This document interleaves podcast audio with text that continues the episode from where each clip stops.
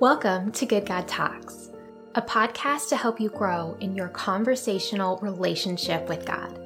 I'm Jen Weaver, an author, speaker, ministry coach, and Bible teacher. I'm also a wife and a mom, so I know the value of even a few intentional minutes spent connecting with God. In our short time together, I'll share a conversation starter, a related Bible verse, and a question for you to ask God. Our good God talks with us, and He invites you to stay constantly connected with Him in powerful and practical ways as you go about your day today. So let's get started.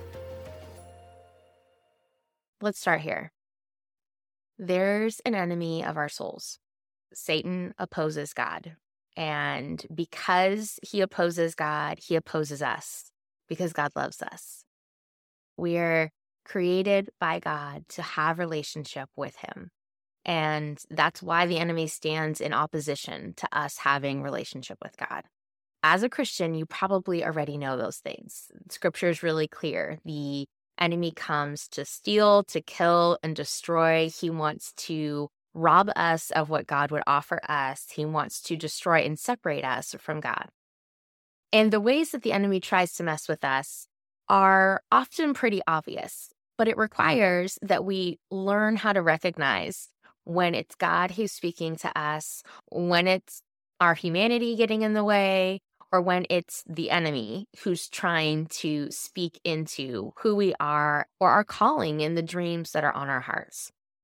Oftentimes, we can confuse what sounds like logic or rational, reasonable thinking with what in actuality is the enemy of our souls who's trying to influence our dreams.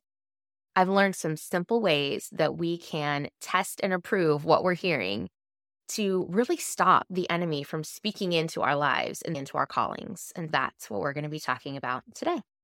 One of the ways that I've seen and experienced that the enemy tries to mess with us is in producing this fear that there's some way we're going to miss out on what God is doing.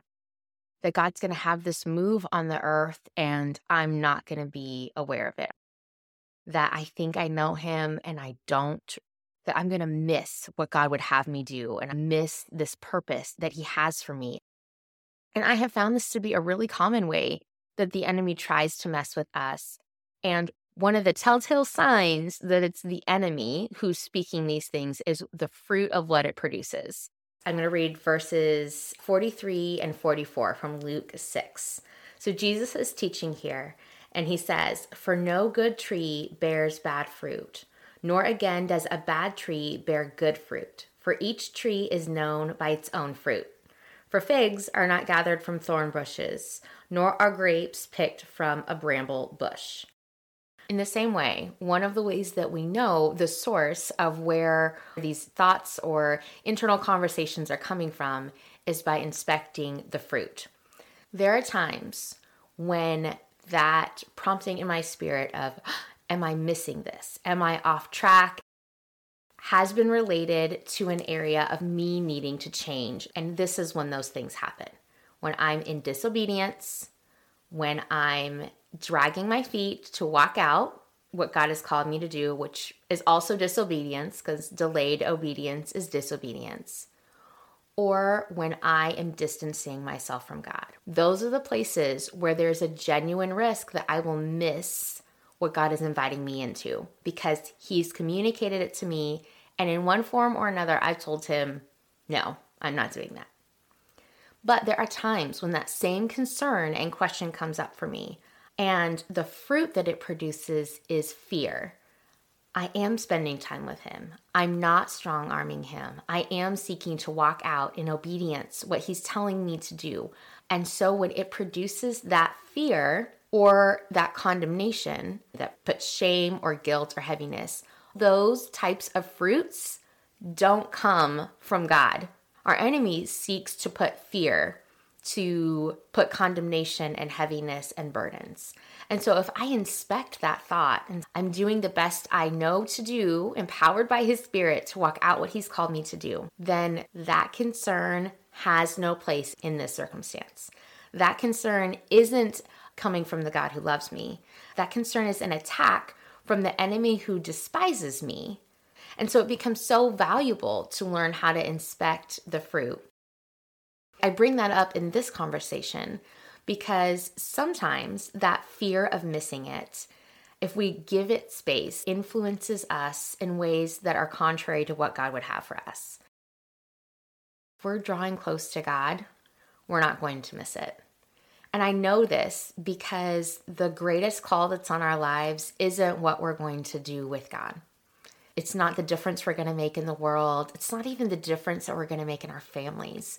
The greatest call on our lives is the invitation to relationship with God, the invitation to intimate closeness. And by knowing Him, knowing ourselves and who He's made us to be, and engaging with Him in life, both on earth and after our time on earth is over. That's our greatest call. We're not going to miss it because we're not going to miss Him. He'll show us, He'll keep talking with us about it.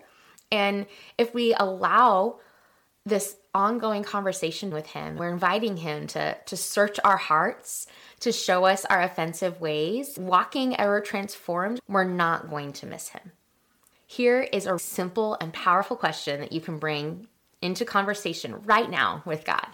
And feel free to make it as specific or as broad as you want. Go ahead and ask Him God, what's something that you're doing right now? And how am I already participating in it? And then follow that conversation with Him wherever He would lead it and with whatever other questions you may have. I believe God's going to show you ways that you're already responding to Him and to His good work in the world. Have a good talk. Hey, friends, if you enjoyed this podcast, I have another resource to share with you. My newest book is a fully illustrated poetry collection, and it's called A Beckoning to Wonder Christian Poetry Exploring God's Story. It's available now on Amazon, and this book is for you if you find yourself weary and stuck in the rut of familiar routines, if you know that God is around but you find him hard to notice, or if you feel like you're still waiting for the fullness of life you were promised, A Beckoning to Wonder is an invitation to know God more intimately and to rest in his goodness. And so I'm so excited to share this with you. Also, while you're here, would you please also leave a quick review and share an episode with another person? Reviews go a long way in helping other people find out about Good God Talks. And I would love to help your friends and loved ones also cultivate this habit of having uncommon conversations with God in everyday life moments.